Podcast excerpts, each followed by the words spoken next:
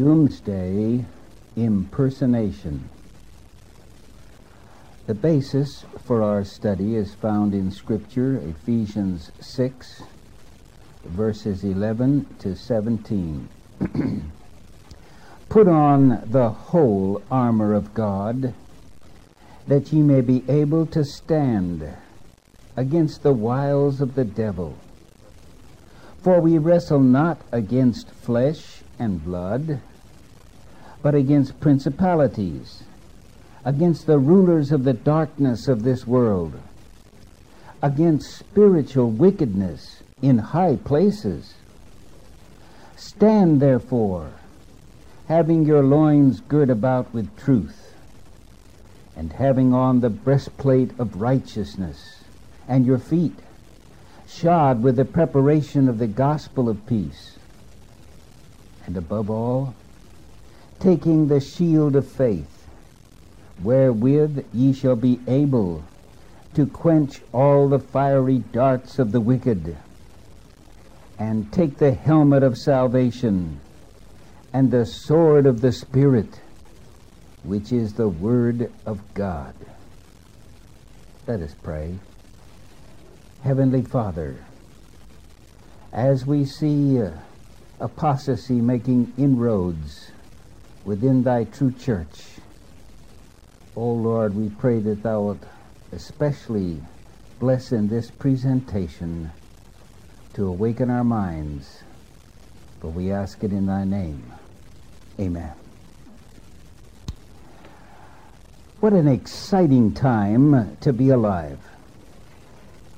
It's like the last inning in a ball game. The score is all tied up.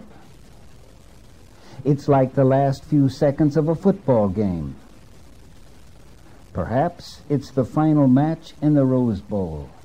Third down, two yards to go, and the score seven to seven. But wait, there's a fumble. The stakes are very high. A trophy, soon to be forgotten. A grudge of many years to be settled. $10,000 given extra to each winning player. Forget it. This is peanuts. What I'm talking about is for real. The excitement permeates the air. The heart pounds. The tension is agonizing. Every nerve and muscle is stretched to the limit. The final moment, the climax, has come. I'm talking about a life and death struggle. And you are the participant. In fact, we all are. And from the bleachers, every eye in the universe is upon us. And there is no second chance. It's win or lose. Your coach signals the final play. Do you have the faith to believe that his plan will win? You see, some of your buddies around you claim to have a better idea. And so, it's all up to you. Now, what's my basis for painting such a picture? Because all the necessary predicted ingredients of the coming crisis is developing before our very eyes. And God says, Behold, I come quickly. And God's last day prophet declares, The last movements will be rapid ones. And Jesus gives us this warning found in Matthew 24 23. If any man shall say unto you, Lo, here is Christ, or there, believe it not, for there shall arise false Christs and false prophets, and shall show great signs and wonders, insomuch that if it were possible, they should deceive the very elect. Behold, I have told you before. Wherefore, if they shall say unto you, Behold, he is in the desert, go not forth. Behold, he is in the secret chamber, believe it not. For as the lightning cometh out of the east, and shineth even unto the west, so shall also the coming of the Son of Man be. And Paul declares in 2 Corinthians 11, verse 14, and no marvel, for Satan himself is transformed into an angel of light. Therefore, it is no great thing if his ministers also be transformed as the ministers of righteousness, whose end shall be according to their works. Will you be able to stand this coming final test when you come face to face with the mob? You know, there's nothing I'm more afraid of than a mob. I was in Vietnam during the war, and I've seen bombs destroy millions of dollars worth of planes, for they were all aflame. And I've seen the wounded, and I've smelled the stench of burning human flesh. But such is nothing in my mind compared to being caught in a mob. I remember I was in the great city of Santiago, Chile. The division embassy secretary and I were walking down a street in search of a place to eat. When just ahead from the side street came a mob of several hundred. We looked where to turn, and we saw the tanks coming up the street in back of us. In desperation, we tried a door and providentially found it unlocked. We entered and closed the door and locked it and ran up the stairs. At the top, we looked out of an open window and saw the, saw the water tanks with their tremendous pressure hit the mob where we had just been, knocking them down and rolling them along in the front of the tank. Rolling like logs. I'm sure many a bone was broken. And then the tear gas came up through the window, affecting my vision so that I could see no longer. Believe me, one never knows what a mob will do. What are you going to do when persecutions come your way and you can't buy nor sell and your children are hungry? And then you find yourself standing before a wicked judge who's accustomed to accepting bribes. But this is not God's way. You find yourself faced with apostate church members, maybe even your pastor. You find yourself charged with treason by both your church and the state. In fact, everyone is united against you. And then to top it all, you find yourself surrounded with fantastic miracles, which are produced to show that you are wrong. And then suddenly, the climatic moment comes when you find yourself face to face with the devil. Volume 5, page 698. He will bear the appearance of Christ in every particular Message to Young People 61. He will work marvels in your sight. Fundamentals of Christian Education, page 471. Disguised as an angel of light, he will walk the earth as a wonder worker. In beautiful language, he will present lofty sentiments. Good words will be spoken by him, good deeds performed.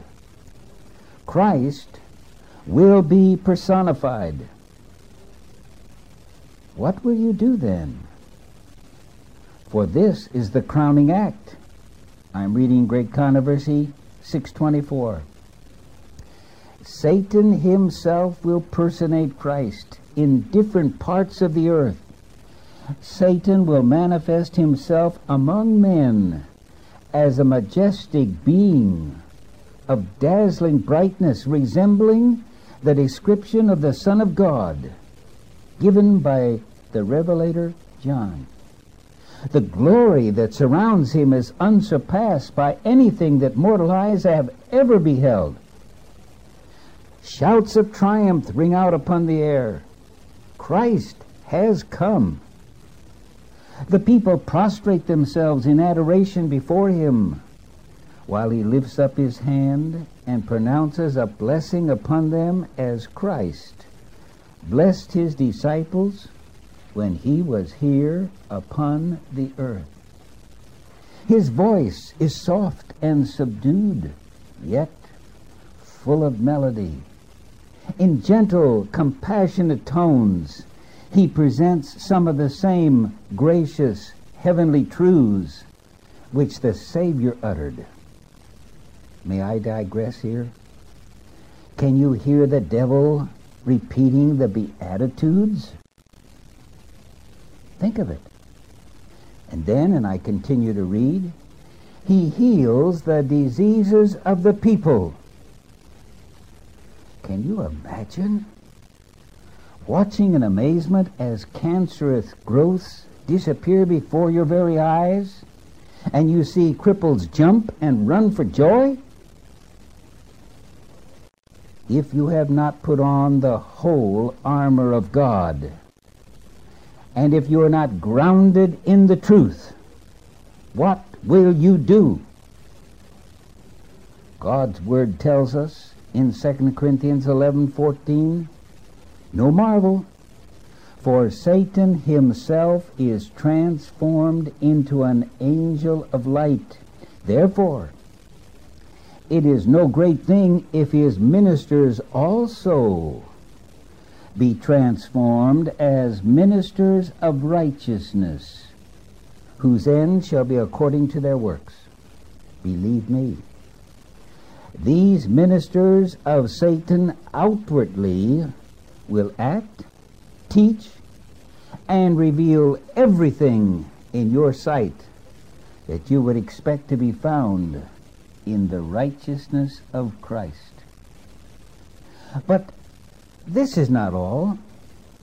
For the overmastering delusion comes when Satan, surrounded by his so called righteous ministers, and I'm reading Great Controversy 624, he claims to have changed the Sabbath to Sunday and commands all to hallow the day he has blessed.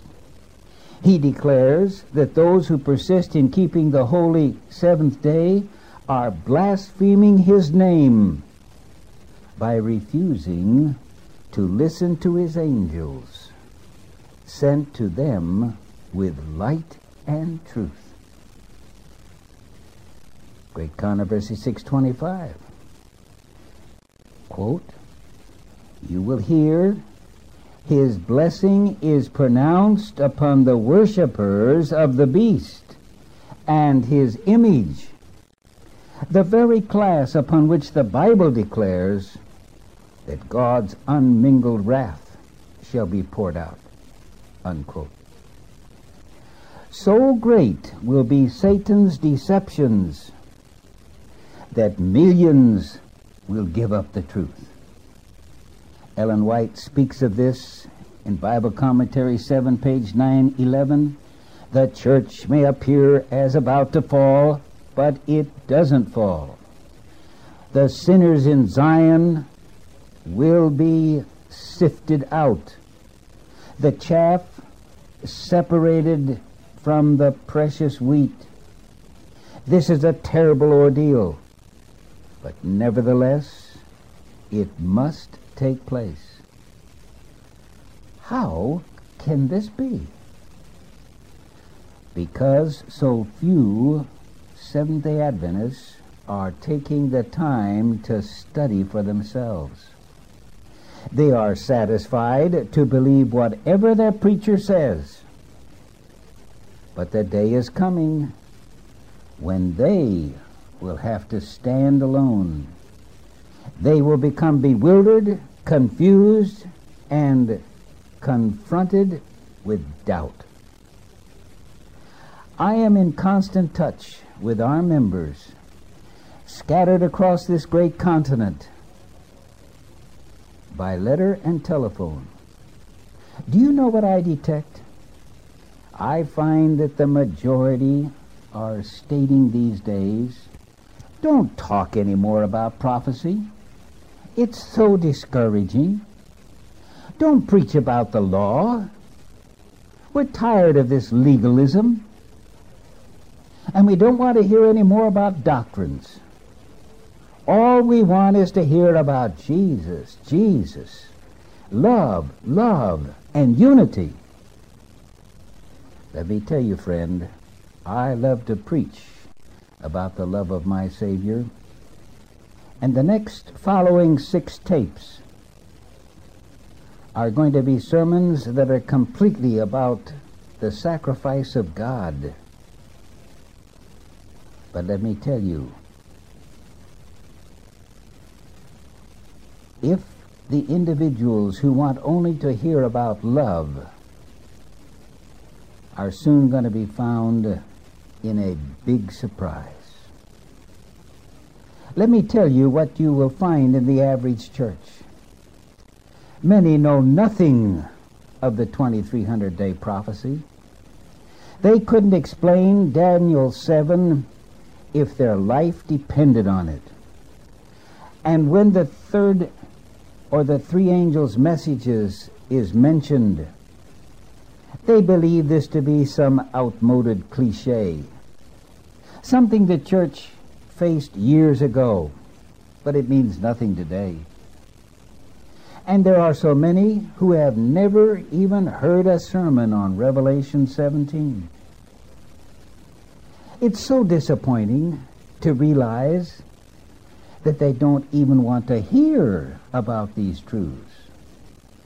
And when you quote, his deadly wound is healed, they haven't the slightest idea of what you are talking about.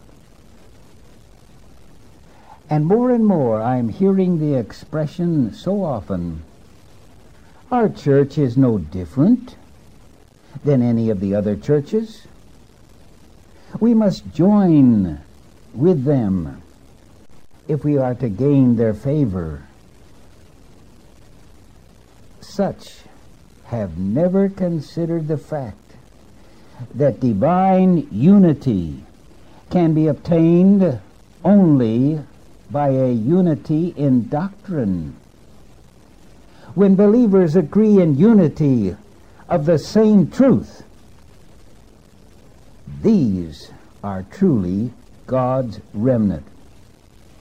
God is not interested in unity such as found in a social club where they all shower affection upon each other. The truth is, today our church is facing a second Baal Peor. Just as God's people are about to cross over Jordan into the promised land, after 40 years of wandering in the wilderness, the Israelites of old began to get an ecumenical idea in relation to the Babylonish people that surrounded them. Let me describe for you what took place. Their armies had just returned from Bashan victoriously. They were conquering valuable territory. Only the Jordan River lay between them and the Promised Land. They could actually see the area of Jerusalem surrounded by, I'm sorry, the area of Jericho, surrounded by rich plains and valleys, covered with an abundance of fruits and vineyards.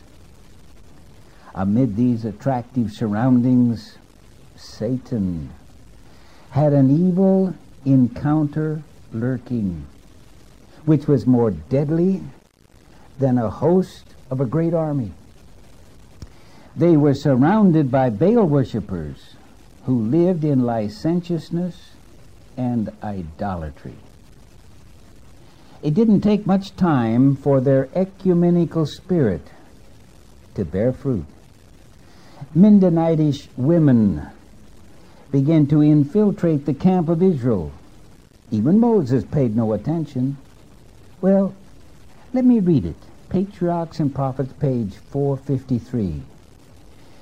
It was the object of these women in their association with the Hebrews to seduce them into transgression of the law of God, to draw their attention to heathen rites and customs, and lead them into idolatry. These motives were studiously concealed under the garb of friendship, so that they were not suspected even by the guardians of the people. At Balaam's suggestion, a grand festival in honor of their gods was appointed by the king of Moab, and it was secretly arranged that Balaam should induce the Israelites to attend. He was regarded by them as a prophet of God and hence had little difficulty in accomplishing his purpose.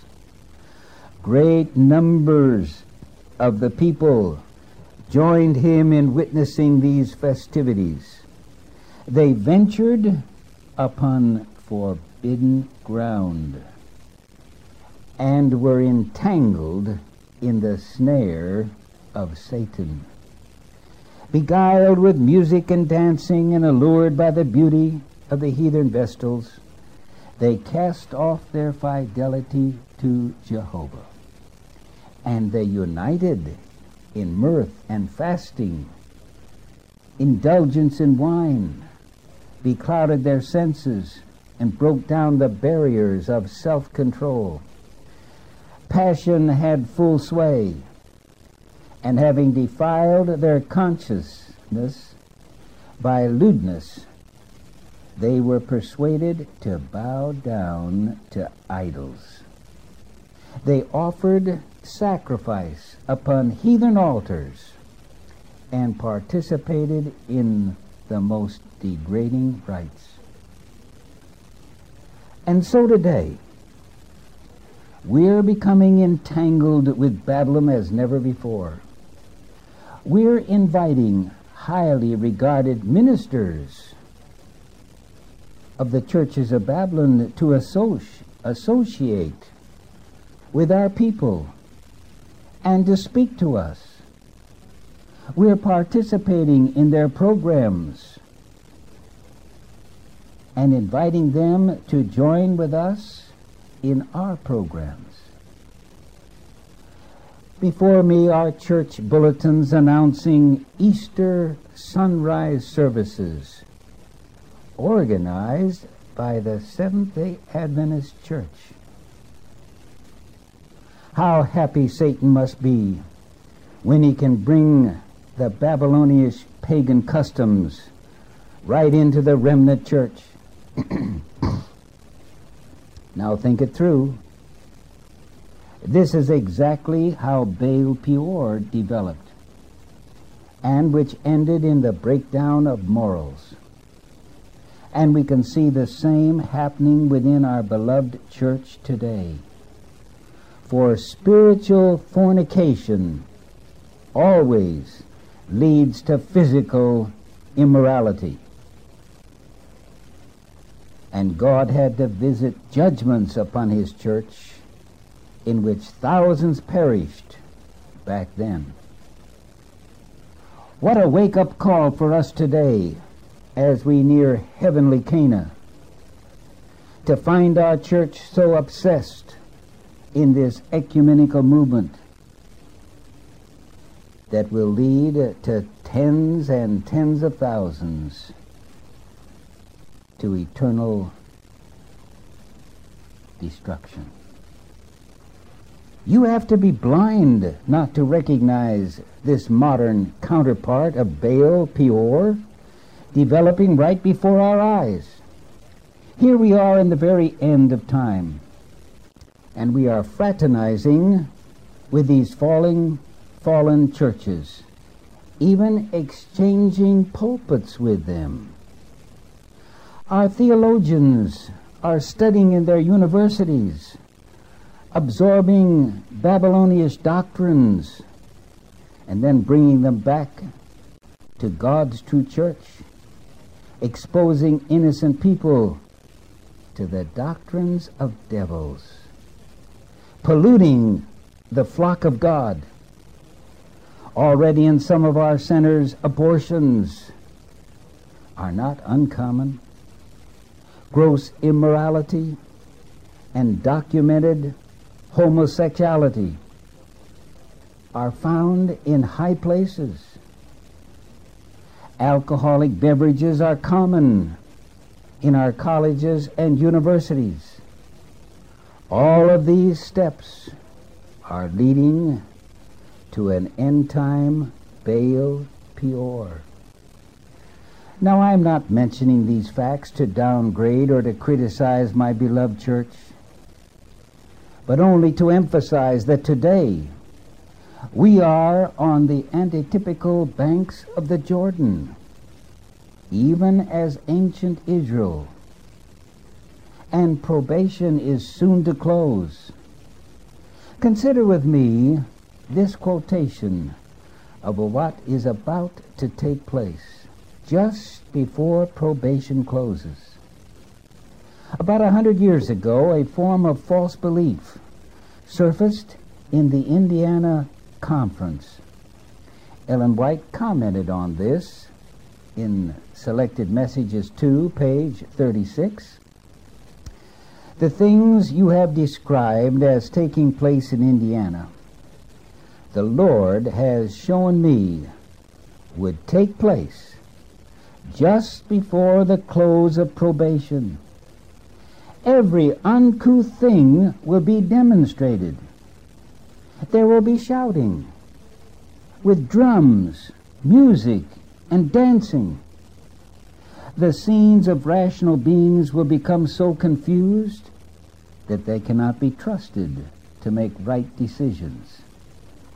And this is called the moving of the Holy Spirit. Will you pardon me for digressing again? When I hear today of so many of our pastors encouraging the men of their church to attend the Promise Keepers,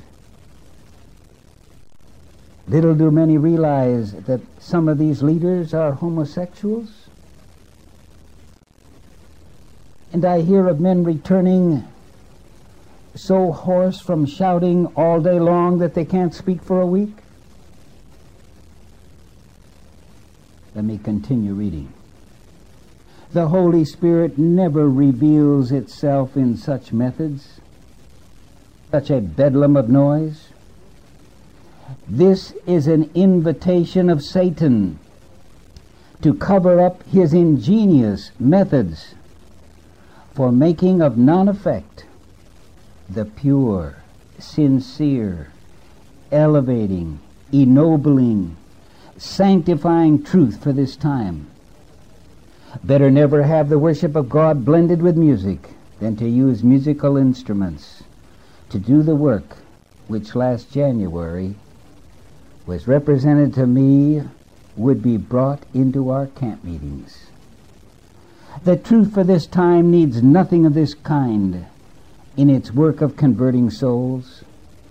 A bedlam of noise shocks the senses and perverts that which, if conducted aright, might be a blessing.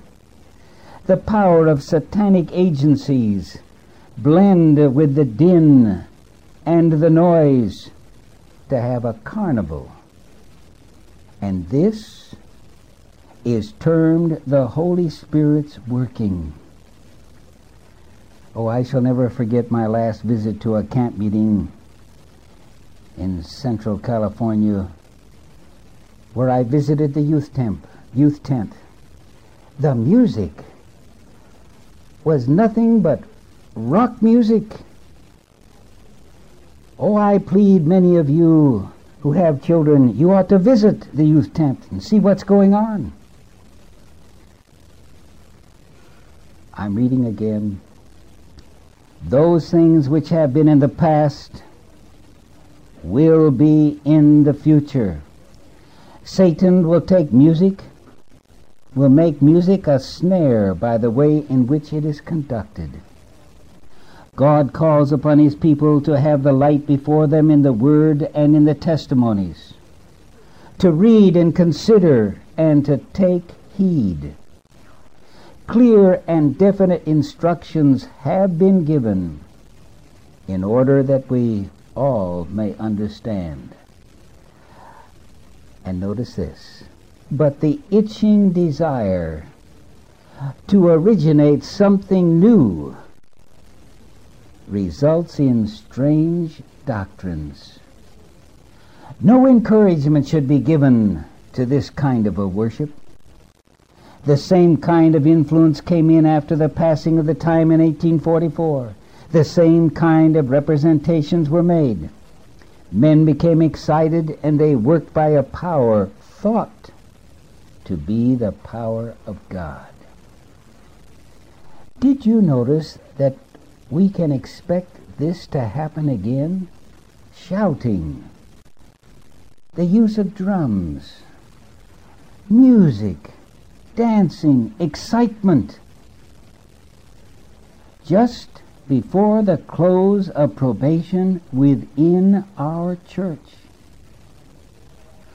Some months ago, I actually viewed a video show, showing so called holy dancing within one of our Adventist churches. And today, church hymnals are gradually being set aside in worship. A large screen up front displays the words so the audience can sway with the music, leaving the arms free to be uplifted as they do in the Pentecostal churches. And so they can clap.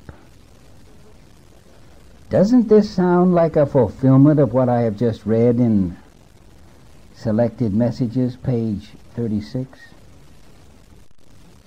Drums? I've not only seen them on the church platform, but I've heard their beat and each time I hear such, the words come to my mind spoken by God's prophet that this would happen again just before the close of probation. Oh, this is such a sad condition. Listen, as I read in volume 9, page 97. Oh, that the people might know the time of their visitation. There are many who have not yet heard the testing truths for this time. There are many who, with whom the Spirit of God is striving. The time of God's destructive judgments is the time of mercy for those who have had no opportunity to learn what is truth. Tenderly will the Lord look upon them. His heart of mercy is touched, his hand is still stretched out to save while the door is closed to those who would not enter. Now, this tells us something. It tells us that the door of mercy will remain open to those who have not heard the full, gospel, while the door will be shut to church members who have refused to get ready and enter in through the open door. What it says actually is this that the church members, many of them who are not ready, will shut the door in their own face. What a solemn thought. But this is in keeping with the scriptures. Peter tells us the judgment begins with the house of God. Our probation closes before that of the world. In 1 Peter 4:17, the time is come that judgment must begin at the house of God. And if it first begin at us, what shall the end be of them that obey not the gospel of God? And then the prophet Ezekiel teaches the very same thing. We find the sealing that began in the house of God is the closing of probation for the people of God. Those who have proved unfaithful will be cut down by the man with the slaughtering weapon. Notice, this begins with the ancient men. These are the church leaders, in other words. Probation closes for those who have long known the truth. Let me read Ezekiel 9, beginning with verse 4. And the Lord said unto him, Go through the midst of the city, through the midst of Jerusalem, and set a mark upon the foreheads of the men that sigh and cry for all the abominations that be done in the midst thereof. Slay utterly old and young, both maids and little children and women, but come not near any man upon whom is the mark, and begin at my sanctuary. Then they began at the ancient men which were, were before the house. I appeal to you. Don't sleep peacefully day after day without knowing that you have prepared your heart to meet your Lord. This is why I must preach positively with clarity. If I may borrow the words of Isaiah, I cry aloud and spare not. Now let me take you back to the question. What are you going to do when the final test comes if you have been compromising, following the leadership in the ecumenical movement? If you now refuse to obey God and separate yourselves, what will you do when you can neither buy nor sell? For Satan himself, claiming to be Christ, declares he has changed the day from the seventh day to the first day Sunday. And all his ministers will agree with him. And I'm sorry to state, including a large number of Seventh day Adventist preachers who will have apostatized and joined with him. Now, don't think for a moment that this will never happen, because God says it will happen. God's prophet Ezekiel saw in a vision in which 25 men of the Jewish clergy stood in the very temple of God with their backs to the law of God, facing the rising sun in the east worshiping the sun god of Baal. What an abomination to the Lord God. Let me read it. Ezekiel 8:16. And he brought me into the inner court of the Lord's house, and behold, at the door of the temple of the Lord, between the porch and the altar, were about five and twenty men with their backs toward the temple of the Lord, and their faces toward the east, and they worshipped the sun. And let me tell you, this will happen again. In letter H31A of 1894, I read, The Lord reads the heart as an open book. The men who are not connected with God have done many things after the imagination of their own hearts. The Lord declares concerning them, They have turned unto me their backs, and not their faces, though I taught them, rising up early and teaching them, yet they have not hearkened to receive instruction.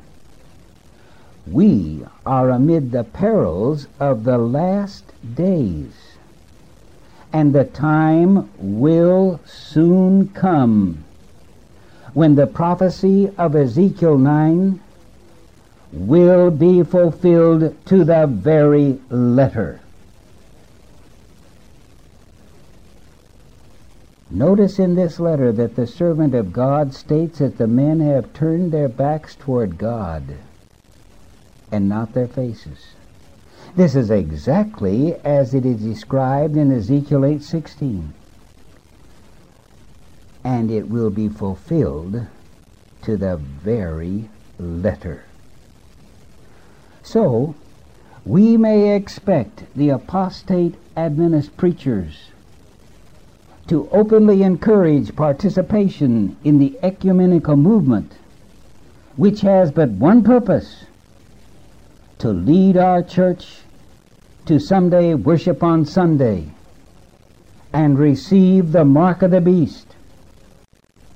In Review and Herald 3 1884 are these words The Lord has a controversy with his professed people Notice that. He's talking about his people, the Seventh day Adventists, with his professed people in the last days. In this controversy, men in responsible positions will take a course directly opposite to that pursued by Nehemiah. They will not only ignore and despise the Sabbath themselves, but they will try to keep it from others by burying it beneath the rubbish of custom and traditions. In churches and in large gatherings in the open air, ministers will urge upon the people the necessity of keeping the first day of the week.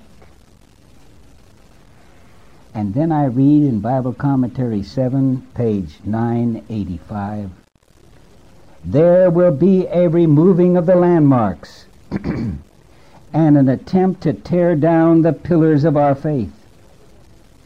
A more decided effort will be made to exalt the false Sabbath and to cast contempt upon God Himself by supplanting the day He has blessed and sanctified.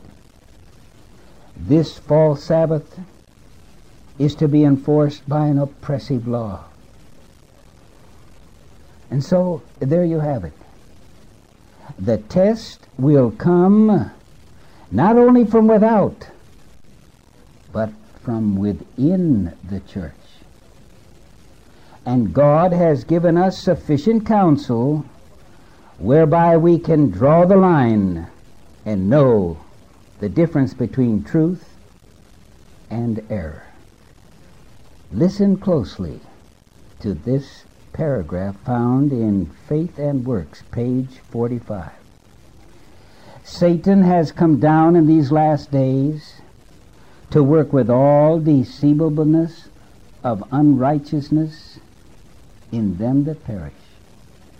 His satanic majesty works miracles in the sight of false prophets and in the sight of men, claiming that he is indeed Christ himself. Satan gives his power to those who are aiding him in his deceptions. Therefore, those who claim to have great power of God can only be discerned by the great detector, the law of Jehovah. The Lord tells us if it were possible, they would deceive the very elect. The sheep's clothing seems so real, so genuine, that the wolf can be discerned only as we go to God's great moral standard and there find that they are transgressors of the law of Jehovah. Let us pray. O God, just ahead of us is a coming test of faith. So few of us seem to have any conception of its magnitude. But how we thank Thee for the divine counsel that in the law of God we can find our defense and be able to distinguish between truth and error. O God, help us to love thy law and to meditate upon it night and day in preparation for the coming test. And we ask this in the name of Jesus. Amen.